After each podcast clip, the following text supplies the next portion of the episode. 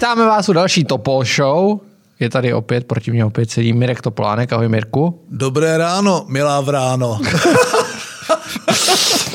Moje jméno je Michal Půr a já se tady uh, dneska budu Mirka ptát na spoustu otázek. Pojď. Michale, teda úplně z začátku, proč na tom CNN Prima, kde teďka budeš za hvězdu, nejsi taky v takovém pěkném bílém tričku a jsi tam vole vymydlené jak nějaký, jak Protože nějaký je to, lázenský. Je to, je to licence americké televizní stanice, kde jsou jasný pravidla, jak uh, toho musím jsem chodit se bál, oblečený. Toho jsem se bál. Jak no, musím chodit oblečený, no, no. nesmím zhubnout, Ten... ani přibrat a tak dále. Spousta věcí. Takže ještě jednou, dobré Takže ráno všem. Každé pondělí a úterý ve 20.15 dívejte na CNN Prima News. Uh, pojďme rovnou na první téma. Kauza Janka Kroupy versus ministra vnitra Jana Hamáčka. Uh, já bych jenom upozornil, že to úplně začalo se na to totiž trošku začíná zapomínat a novináři jak přece jenom umí trošku manipulovat často s texty, s veřejným míněním a podobně. Uh, tak už posouvají celou tu věc. Ale začalo to tím, že Janek Kroupa obvinil Jana Hamáčka, že se snažil vyměnit informace o Vrběticích za milion dávek Sputniku. To už se dneska neobjevuje, zjevně chápe, že se to úplně moc nepovedlo. Ehm, co tomu říkáš? Na čí straně stojíš takzvaně? Uh, na svý. no, uh Ono to jako všechny kauzy vyšumí, eh, protože nic jiného než eh, docela umělá kauza to není. Eh, já teda nepodezřívám, jako mnozí jiní, Jana Hamáčka z vlasti zrady a z nejrůznějších věcí. Já ho podezřívám z předvolební blbosti.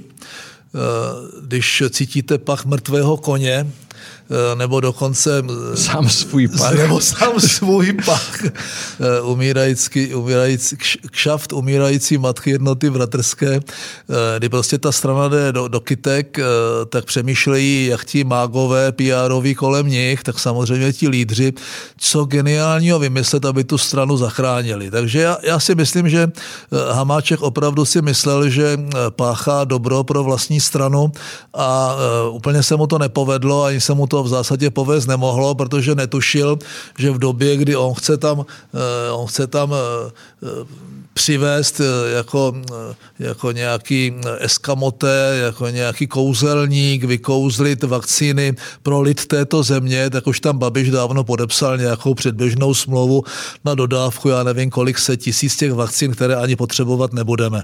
To znamená, nevím, kdo mu to poradil, každopádně ten Hamáček to na několika několika místech řekl, že má tento geniální plán a zachrání tu ČSSD. Eh, podrazili ho vlastní lidi. Já myslím, že Netolický je sice asi schopný člověk, ale eh, ta míra lojality uvnitř ČSSD zblížící eh, se prohrou ve volbách se zvyšuje, takže nebylo to od něho příliš čestné a sportovní. Mohl prostě v tomto, v tomto případě eh, tuhletu, eh, tenhle hloupý nápad eh, pokrýt mlčením, což politice asi se bohužel nenosí, nejsou to spravodajské služby. To, že ten Hamáček to řekl dokonce na nějakých jednáních s těmi velkými bobry ze služeb a z policie. To pokládám z jeho strany už za docela hloupé. Nicméně důležitý je výsledek. Oni mu řekli, Honzíku, ale to je strašná ptákovina. To, jako, to, to snad nemůžeš myslet vážně. A, a Honza vzal zpátečku, e, byla to ptákovina, my jsme vyhostili 18 ruských agentů a dopadlo to tak, jak to dopadnout mělo. To znamená, e, to, že přicházejí pr mágové s úplnýma blbostma, e, pamatuju si, jak mě jeden nejmenovaný člověk radil před volbami, že by se mi něco mělo stát, že bych měl třeba vypadnout z letadla, ze schůdku, nebo že nějaká střelba slepými v té ulici, kde jsem bydlel, kde je izraelská ambasáda mimochodem, kde by ani nezvedl ten samopal, nebo co to, co to, to jsou prostě úplně idioti, kteří vymýšlejí, jak třeba už ztracenou věc. Já sám jeho jméno. neříkej, A nebudu ho říkat. Ne, ne, neříkej ho, prosím tě. Neříkej. Eh, šílenci. No a ti politici, jak jsou v ouských, jak prostě se dostávají do křeče, eh, tak někdy eh, ten nápad nosí v hlavě, nebo dokonce ho někde, někde řeknou, přičemž ale při první jakési risk, risk analýze zjistí, že to je blbost a to, že to řekli nebo o tom přemýšleli, nemá, nemá žádný vliv na to, co se skutečně stalo. Takže to je první věc. Druhá věc, kroupa.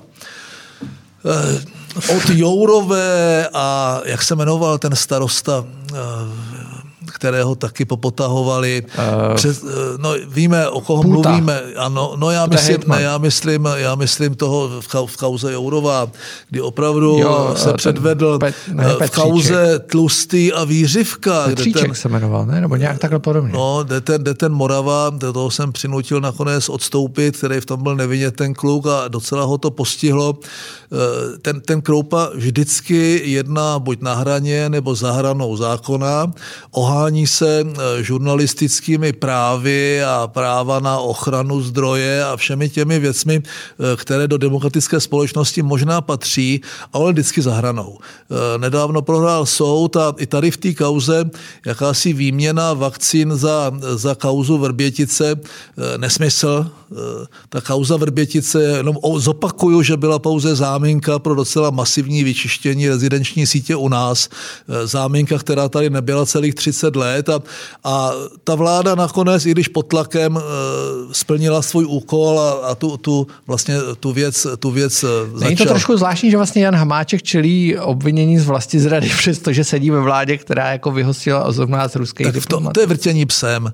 E, to jsou kauzy, na vlastním příkladu bych ukázal, já jsem opravdu nikdy nebyl s Berlusconem na nějakým večíru sbírku v jeho vile. Jako opravdu ne. Eh, já bych řekl, že tak větší část této společnosti nebo ti, kteří ještě žili jako a sledovali to v době, v době mého vládnutí, je přesvědčena o opaku.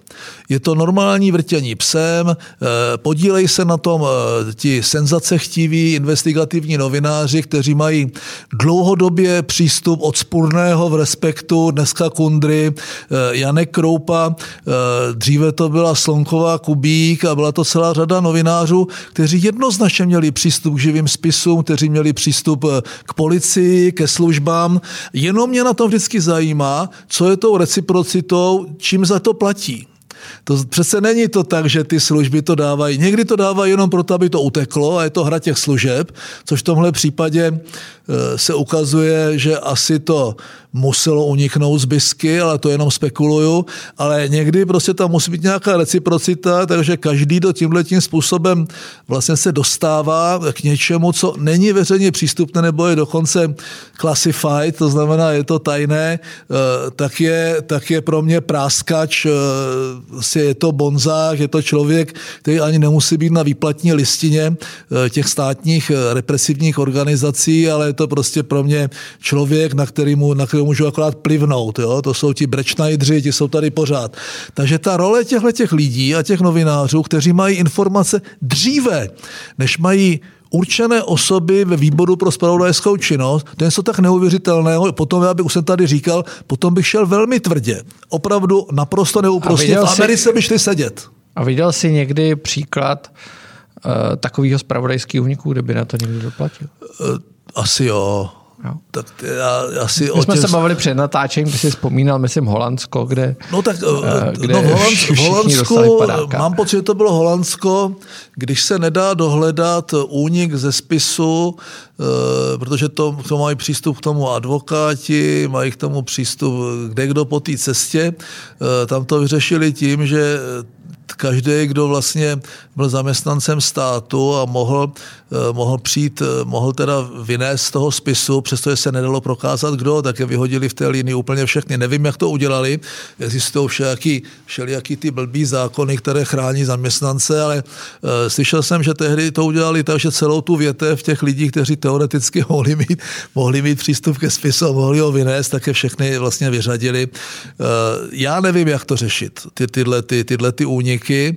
Když se podíváš na to jednání na ministerstvu vnitra, tak tam byl šéf vojenské rozvědky, šéf civilní rozvědky a nebyl tam šéf BISky. Je, eh, je, tom, to, je to standardní nebo to není standardní? Já o tom nechci spekulovat, eh, vzhledem k tomu, že to bylo evidentně druhé nebo třetí jednání v podobné sestavě. Eh, nechci spekulovat o tom, proč tam nebyl Koudelka. Jestli to byla náhoda, nebo si to všechno řekli kluci mezi na čtyři sebou. oči mezi sebou a on tam v té dané chvíli už být nemusel, protože oni byli nositeli v zásadě Eh, těch zásadních informací a eh, zřejmě i celého toho scénáře, jakým způsobem to udělat, eh, jako obvykle. Zažil jsem podobných jednání několik, ne, nejsou tam někdy všichni, většinou si zveš, nebo, nebo je tam minister zahraničí, je tam, je tam premiér, u takového jednání je tam šéf BISky, eh, případně šéf vojenské, eh, někdy uzina. Eh, a pokud to šetří policie, což ale v případě těch těch spravodajských her nebývá policie, Eh, kdy se rozhoduješ vlastně o té proceduře, jakým způsobem to budeš řešit, když už máš jakoby vyšetřeno, eh, tak eh, tam nemusí být ani policie a vůbec ne státní zástupce. V tomto případě to bylo jinak, protože začalo se to šetřit jako kauza neopatrného nakládání s výbušným materiálem alias nebo, nebo terori, teroristický čin. To znamená, šetřila to speciální, speciální útvar policie, dozoroval to státní zástupce, tak tam prostě tíhle dva lidi byli byli, ale v zásadě to u těch spravodajských kaus tomu tak nebývá. Takže mě to, že tam nebyl Koudelka, myslím si, že tam proběhlo jednání na čtyři oči. Nevím to, eh, je to sice podivné jako to, proč Hamáček vlastně dodnes, a on to ani vysvětlit nemůže, on nemůže říct, víte, lidi, já jsem, já jsem úplný idiot, já jsem prostě fakt si myslel, že mi to pomůže, já jsem to tam chtěl, eh, pokládám to z jeho strany za politicky sebevražedné, politicky ho to nepochybně poškodí. Takový ty výkřiky eh, vlasti zrada, velezrada, eh, tak to bych řekl, že jsou velmi silné. Jan Hamáček patřil vždycky k té lepší části nebo k té nejlepší části sociální demokracie, která byla vždycky prozápadně euroatlanticky orientovaná. Tu zkušenost mám. Jako předseda strany to má složitější, ale já nepředpokládám ani na vteřinu, že by tam šlo o nějaký výměr změny a že by tam šlo prostě o nějakou z jeho strany eh, snahu potlačit, potlačit vlastně eh, ten poměrně unikátní moment, tu otevřenou příležitost eh, likvidovat tu spravodajskou síť. To, že vystoupení Zemana, Metnara, Benešové, eh, i sem tam Babiše, to všechny, všechny ty hnojomety, aeromety, jak jedou, jak jedou ty, jak jedou ty hoaxy, jak spochybňují vlastně celou tu kauzu, to se čekat dalo. Už nějakou dobu tady čelíme určitému typu, eh, říká se tomu hybridní, hybridní válka, eh, to je, to je daleko horší. Eh, Hamáček k tomu přispěl tím, že nadále jakoby, nebo ještě rozmělnil celou tu kauzu v očích spojenců. Musíme vypadat jako idioti, taky se podle toho chovají. My jsme mistři světa. Spíš nechovají nebo nechovají mistři světa eh, v podobných věcech tím, že jsme, že nevěříme vlastně nikomu, jsme naučeni číst mezi řádkama a už i dneska, když eh, noviny vydává Babiš a noviny vydává kde kdo, tak už tomu vlastně nevěříš, čteš mezi řádkama a tím si daleko snáze obětí eh, serverů a nejrůznějších dezinformačních kampaní. Já to pokládám za nešťastné, ČSSD to může poškodit, eh, tady jakoby se to vrátí jak bumerang, nicméně Jestli ještě eh, co mě, mě daleko víc vadí ti kroupové a tihle lidi, kteří si myslí, že dělají službu vlasti a službu veřejnosti a vlastně je to úplně naopak. Pojď na další téma. Piráti a starostové vzdali svoje snahy o rozpuštění sněmovny, což my jsme i na Infu psali, že je jenom taková komedie trošku, protože ty hlasy ve výsledku nemohli najít. Eh, teď už to v podstatě připustili, ale Česká televize zveřejnila průzkum společnosti Kantar, který říká, Piráti padají 27%, spolu roste 21,5%, ano, pořád padá 21%. Co mě na tom zaujalo, spolu se skutečně víc a víc vymezuje proti Pirátům. Oni to eh, do, do značné míry zjednodušují, k tomu se ještě dostaneme, ale ty jsi tady o tom mluvil, že jediná možnost pro spolu úplně na začátku, když, když to oznámili, ten společný projekt, tak ty jsi o tom mluvil, že jediná možnost je vymezovat se proti Pirátům a zdá se podle toho průzkumu, že by to mohlo fungovat. Tak lidi pořád ještě nepochopili, eh, tím myslím voliče, jo? to jsou ti lidi, co jsem vždycky nesnášel, to, a to i ty vlastní. Jo? Eh, největším, nej, největším... to nevím, jestli voliči chtějí slyšet. Eh, nej, jak, jak, to řekl, připisuje se Winston Churchillovi, jestli to řekl, to není úplně zjevné, že největším argumentem proti demokracii je pětiminutový rozhovor s vlastním voličem. Jo? To znamená, vůbec nepochopili, jak ta demokracie funguje,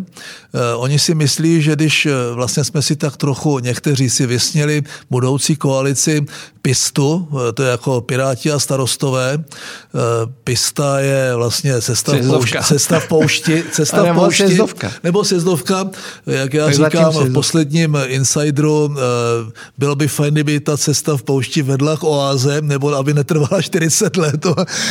Tak Pista a, a spolu jako, jako jakási jediná možná, ne sice ideální, a jediná možná varianta, tak si myslíme, že ty, že ty subjekty spolu nemají soutěžit. Je to úplně naopak. Eh, lze to ukázat na tom roku 2006, kdy jsme se s Jiřím Paroubkem proti sobě vymezovali velmi ostře a on velmi nevybíravě. Na tomto souboji jsme vlastně vyluxovali celou pravolevou scénu, protože tam byl ideologický souboj, bylo tam o co hrát, eh, nebylo to prostě jenom o nějakých cancech, byly tam konkrétní návrhy, daně takto, daně jinak, eh, důchodová reforma takto, důchodová reforma vůbec. To znamená, byl to ideový střed vrací se tím střetem Pirátů a spolu by se do politiky vrátila, vrátil ideový střed, protože eh, levicově liberální eh, strana s progresivistickými prvky a proti tomu pravostředová, spíše konzervativní, obezřetná strana, jak bych dneska definoval eh, spolu, to je, to je střed, který je zajímavý a tím se vlastně vytěsňuje, kdyby ten střed byl autentický, se vytěsňují na okraj ty, ty subjekty, které tam vznikly právě z nedostatku toho souboje kolem toho středu, ten pravostředový pravostředový a levostředový subjekt, takže se vytěsňují jakoby mimo spektrum a e, vymlčí se ano, které je nezajímavé, už nic nepřinese, nic nepřineslo, ani do budoucna přinést nic nemůže. To znamená, ten střed je základní podmínkou toho, aby se do politiky vrátila politika. Takže já jsem k tomu nabádal ještě v době, kdy ty subjekty nevznikly, e, protože jsem si myslel a jsem o tom přesvědčen, že to je správně.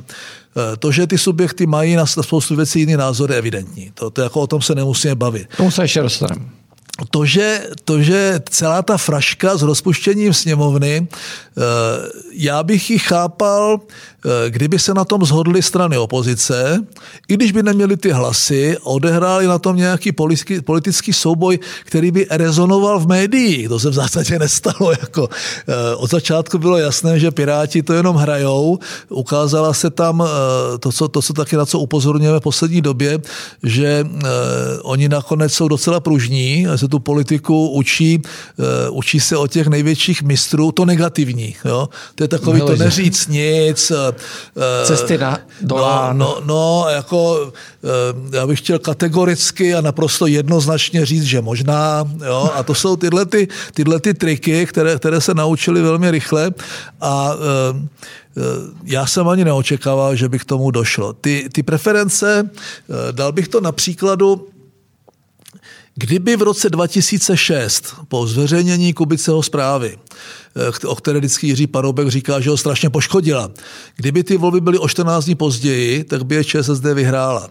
Poškodilo to daleko víc ODS, eh, tato zpráva, nebylo to v mé režii, já jsem o tom věděl, až, až to vzniklo. A my, jestliže měl Paroubek 32 a my 36 a šli jsme z pozice v květnu 28 40, tak jak se už potom bez vlivu jakékoliv kampaně, bez vlivu, já nevím, jakýchkoliv peněz té do té kampaně vložíš, dochází k určité mentální změně v té společnosti, která se někde protne a to vyhrál. Takhle vyhrál volby, eh, takhle vyhrál volby Duda proti Komorovskému. Komorovský měl obrovský náskok, který ten Duda trpělivě měsíce a měsíce po půl procentu měsíčně stahoval. A když jsem se sázel s Michalem Kaminským na polském úřadu vlády, tak jsem mu řekl, to bylo 14 dní před volbami, kdy pořád vedl asi o 14% bodů, jsem říkal, možná nevyhraje první kolo Duda ale určitě vyhraje druhé. I stalo se, vyhrál už první. Chci Takže říct, si myslí, že spolu může vyhrávat. Chci říct, že může dojít k mentálnímu zlomu, eh, Pira, ještě daleko do voleb, u Pirátů je čím dál tím zjevnější, že ti lidi jsou úletáci, eh, že tam, že, že tam jsou neskutečné nápady, které si, jsou, se taky dostaneme. opravdu neomarxistický, až po ty rozumný a že bude velmi složité eh, udržet před volbami nebo zabránit té rozplizlosti a pokud to spolu bude dělat chytře. A v rámci nedostatku jiné varianty, jakoby dobré varianty, se může stát, že k tomu bodu zvratu už došlo a dneska prostě už dochází k nějakému, eh, k nějaké změně v náladách té společnosti, které se můžou protnout, když to všechno dobře dopadne před volbami a nakonec o půl procenta, o procento, o dvě může to spolu vyhrát.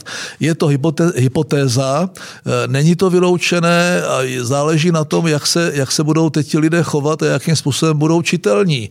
Pořád jsou ty strany a ty subjekty strašně nečitelné. Vůbec nevíme, jako, co je teda to issue, co je ten, co je ten hlavní bod. Jo? A to, na, to musí, na to musí ti lidi zapracovat. Pojď eh, k těm nápadům Pirátů. 29-letá eh, lídrině středočeského kraje, kandidátky Pirátské, Klára Kocmanová, sdílá článek Alarmu a k tomu dodala, že si taky myslí, že bydlení je lidské právo a každý na něj má nárok. Eh, je to téma, který oni hrajou, už jsme tady taky o tom mluvili a hrajou ho čím dál tím víc. Hodně se to točí kolem zvyšování daní a hlavně zvyšování daně z nemovitosti další přerozdělování, nadměrný metry, taky zazněly od jednoho, od jednoho člena Pirátské strany. Tentokrát byl z Prahy 11. To je zajímavé, že se zrovna soustředí všichni v Praze nebo ve středočeském kraji, ve dvou nejbohatších krajích eh, republiky. Eh, co si o tom vlastně myslíš? Jako k čemu, k čemu to může víc? Protože jsme viděli experiment v Berlíně, kde eh, zkusili zastropovat nájmy. Skončilo to vedlo to tím. ke strašnému zvýšení nájmu, samozřejmě. Přesně tak. Soud jim to zrušil a tak dále. Eh, k čemu to vlastně je dobrý?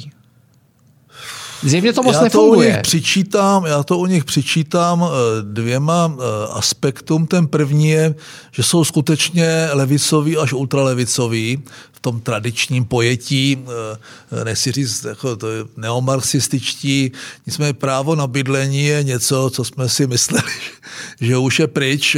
Dneska, eh, kdy, kdy, kdy vzniká čtvrtá generace lidských práv a uvažuje se o páté, právo na bankovní účet, právo, já nevím na co, eh, tak je taková exploze těchto nápadů a tak strašně se vymyká nebo odlišuje od té reality, která ve světě je, kdy prostě větší část světa nemá zaručena ani ta základní lidská práva.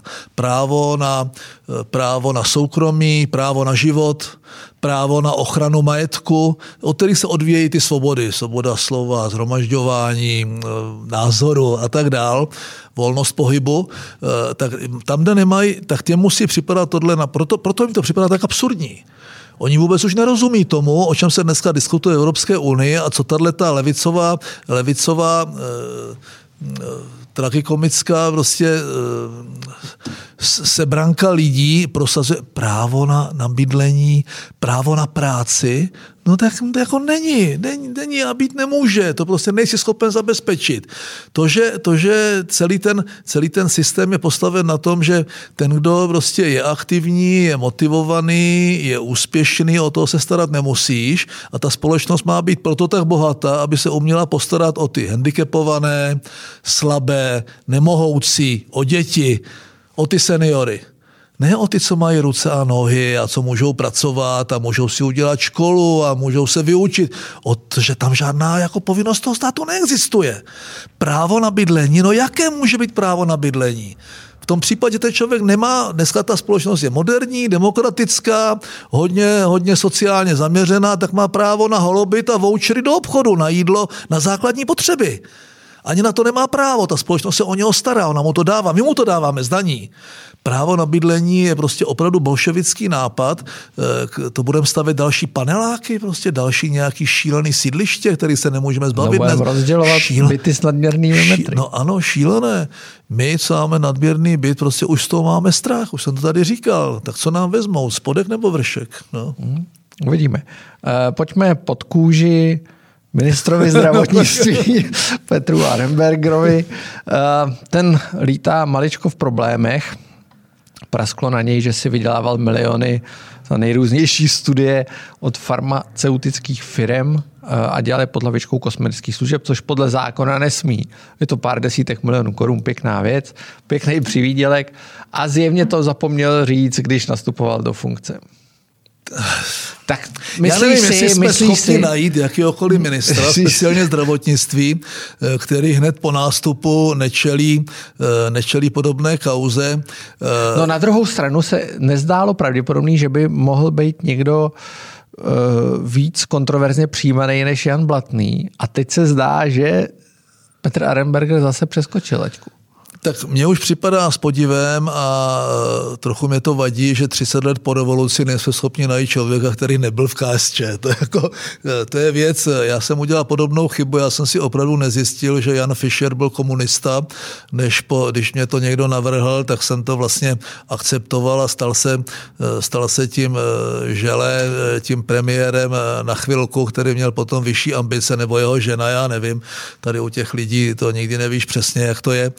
Eh, on Spousta těch lidí ve zdravotnictví už si to ani neuvědomuje. Oni byli dřív zvyklí a to už teďka tak úplně nejde. Eh, když měli nějakou, když měli nějakou praxi, tak byli schopni eh, zdravotnickou obu si psát přes pojišťovnu, jako když mi potřebovali boty na tenis a když potřebovali pro přítelkyni kosmetiku, tak, tak to prohnali prostě. Teďka už to tak úplně nejde, ale ten systém, jakým způsobem odrbávat tu pojišťovnu a jakým způsobem obcházet ty věci, ten funguje. Eh, to, že si to oni neuvědomují, to je jedna věc. To, že ten člověk nemůže dělat ministra, když má takového kostlivce ve skříni, to je věc druhá. Přece všichni máme nějaké kamarády, kteří říkají, byl jsem na farmaceutickém kongresu v Buenos Aires. Jo? Byl, jsem, byl jsem prostě na lékařské konferenci, kterou vždycky někdo platí prostě v Dauha a tak dále. Jezdili, dneska to sice je složitější během covidu, farmaceutické firmy jsou samozřejmě součástí problému a ne součástí řešení. Je to nej, nejtvrdší a nej, nejhorší lobby, která ve zdravotnictví existuje. Je to vidět i během covidu. Jakým způsobem pod jakousi hladinou eh, té, té soutěže o to, kdo bude mít nejdřív a nejlepší a nejlevnější vakcínu, probíhá neúprostný souboj o desítky miliard dolarů korun. To znamená, tam v tomto prostředí se tady ti, eh, ti malí, eh, malí snaživí Češi snaží jako plavat a pohybovat a to, že to nepřizná, to, že to zákon neumožňuje, ano, to je nepochybně pravda, to, že tam pořád ještě sedí.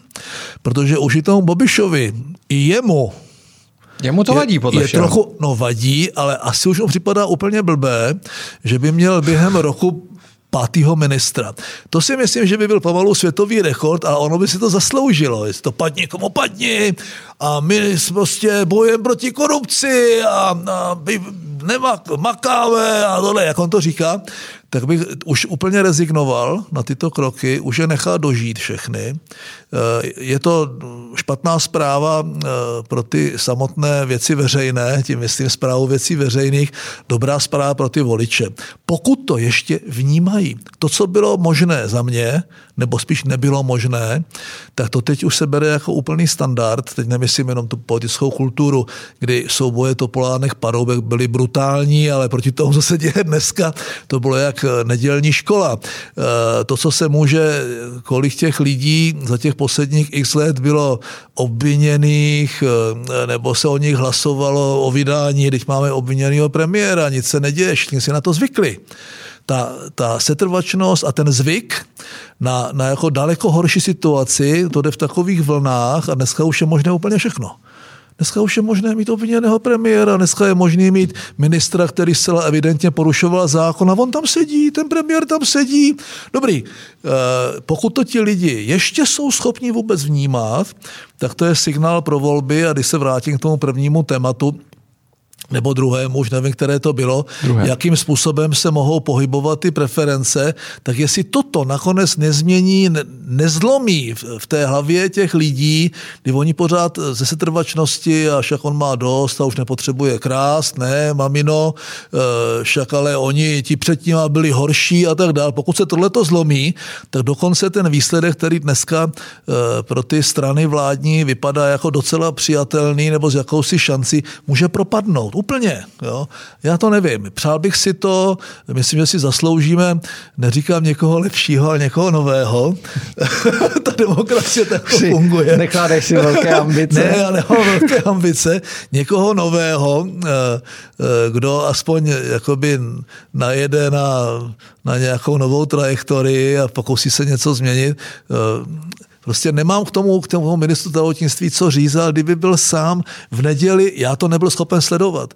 Maláčová, Šilerová v těch pořadech, už ani nevím, jak se všechny jmenujou, něco tak agresivního, něco tak drzého, sprostého a neomaleného, jako jsou tyhle ty dvě pološílené, prostě, eh, ne, ne, já už vůbec to nejsem, to, to, to, to je a jsou to ženy v politice já nevím, jestli oni jsou ženy úplně. Jako, jo. Ježiši Kriste, tak to tak radši jdeme na další téma a tam dojde taky na Vogue agendu. Eh, eh, dění v Británii, probíhají volby, většinou komunální.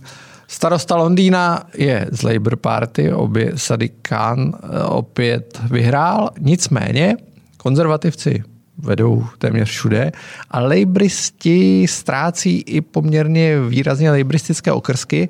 E, zaznamenal jsem i pár hlasů, kdy už samotný... Hartlepool například. Přesně, Hartlepool. No. E, je zajímavý, že už někteří členové Labour Party říkají, že jak si se nechali uníst Vogue agendou a spousta těch jakoby lidí ve vedení prosazuje tu Vogue agendu a LGBT témata a podobně. Je vidět, že to tak asi lidi úplně nechtějí, že to asi není téma, který by úplně uh, táhlo voliče. Tak teď to je vidět i u nás. Právě. Eh, ten přes, ta přesmyčka, nebo to, co se pokusil Hamáček udělat na posledním sjezdu ČSSD, eh, bylo jakoby Eh, návrat k tradičnímu voliči a návrat k těm lidem práce, kteří prostě utíkají buď někam k tomu Okamurovi, anebo k tomu bezbřehému, beztvarému populistickému hnutí ANO, anebo ti liberální utíkají samozřejmě k těm pirátům a vlastně nemá kdo volit, tak podobný proces sledujeme v Británii. Ten Corbyn byl zcela evidentně antisemita a tu, ty Labour pohřbil, nicméně, nicméně ten, ten nový panáček eh, není to tolik přesvědčivý, aby ty Labour vrátil zpátky. To, že dneska eh, se pokoušejí eh, ty sociální demokracie v, anglo, v anglosaské a nejenom i té kontinentální Evropě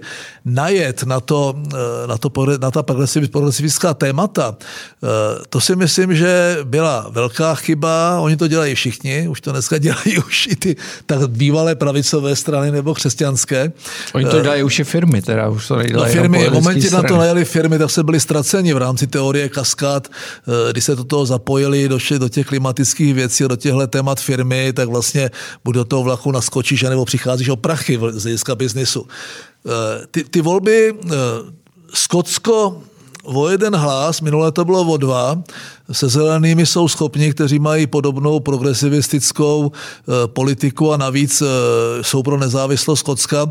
To vypadá, že bude velmi těžce, e, že bude složité z hlediska centrální vlády v Londýně e, zamezit referendu. E, bude, to, bude to dost silové a vypadá to, že pokud by to nebylo po dohodě, e, tak už ty příští volby můžou natolik, natolik změnit tu situaci, že i poměrně velký úspěch konzervativců ve Skotsku, myslím, že 31 nebo 32 křesel, eh, což je docela dost, když Scottish National Party má 64, tak to já bych řekl docela velký úspěch ve Skotsku.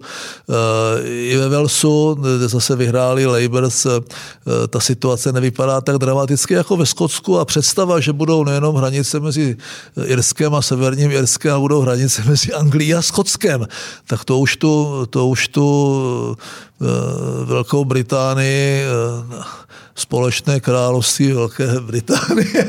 Malá Británie. Jo, tak tak to, tak to začíná docela ohrožovat. Eh, nicméně není to žádné nové téma. Eh, uvidíme, jakým způsobem, jakým způsobem se to tam bude vyvíjet. V komunálních volbách eh, to není tak dramatický úspěch jako v roce 2016. Nicméně konzervativci je vidět, že přes všechny skandály Borise Johnsona a přes ty aféry s přestavbou jeho bytu na Downing Street 10 a, a jeho rezidence a všechny ty výroky k pandemii a to, co se mu stalo, konzervativci nemají soupeře právě proto, že ta politika těch tradičních sociálních demokracií je totálně vyprázdněná. Je to vidět u nás, je to vidět u Labour v Británii. Takže ty pracující šli k těm konzervativcům. Dneska, dneska to, co voliči, bývalí voliči Labours eh, v těch centrech jako průmyslových, bývali jako dělníci, eh, který dneska ubývá, dneska už jako eh, ta dělnická třída, to už jako není, není ta nejsilnější masa, která volila ty Labours. Dneska volí spíše konzervativce, protože jim garantují určitou tradici, garantují jim určité jistoty. Co to, co to dělá s tou politikou je vidět. Dneska už Toryové nejsou ta britská politická konzervativní strana, eh, která něk, některým připadala až zkostnatělá, to, to už tak není. Boris Johnson není žádný, není žádný konzervativec, to je elita, příslušník těch nejlepších škol, docela liberální, nicméně oslovuje a dělá to chytře eh, i tu, i tu eh, nižší střední třídu z hlediska příjmu právě přes tradiční témata, protože oni nechtějí velkou změnu, oni nechtějí tady ta, ta vouk témata. Takže se začíná ta společnost opravdu rozdělovat na na mladé a starší a je to vidět u nás, je to vidět Británii a v Británii možná všechno rychleji a daleko víc ještě jak u nás, takže eh, docela obava. Tak, to je všechno. Tak témat, byl, témat bylo spousta, uh, už, se, už se to bude blížit k volbám. Uh, to Měli znamená, udělat nějakou Topol Show volební speciál, pozveme Miroslava speciál. Kalouska. Uh, já nevím, no, aby, aby to bylo zabavné, tak třeba někoho jako hřiv nebo něco. Jo? Protože zase, zase musím říct, nechci, mu dělat, Bartoš. nechci mu dělat, Ivan Bartoš nepřijde, ten bude mít strach. Eh, tady mu veřejně říkám, no, zatím vždycky, když jsem ho vyzval do Topol Show, Ivane Bartoši, Ivane Bartoši, neboj se, neboj se. Uh, byl první máj, lásky čas, bylo výročí pražského povstání a uh, nechci, nechci to jako nějak moc, ale hmm. ta témata jsou já nevím, jestli to ještě lidi vůbec zajímá. Zajímá, já, zjevně. To Polšou poslouchají, takže uh, za to jim děkujeme. Přejeme jim hodně štěstí. Říkali včera na golfu dvě takové dámy, eh, měli potřebu Poslouchej do přeběh, přeběhnout, prostě eh, přeběhnout z vedlejší ferveje a říct mi, jako, že to Show bezvadná. No, tak Mimochodem to Show se propracovala velmi vysoko v žebřících posluchosti na všech možných platformách, takže my vám děkujeme, že ji posloucháte. Pište nám na Show zavináč info.cz. Já ti, Mirku, děkuji jako vždycky, že jsi zase přišel. Michal, děkuji, že jsi mě pozval a dneska večer na CNN Prima Eh, ti přeju pěknou kravatu. Děkuji, děkuji, děkuji.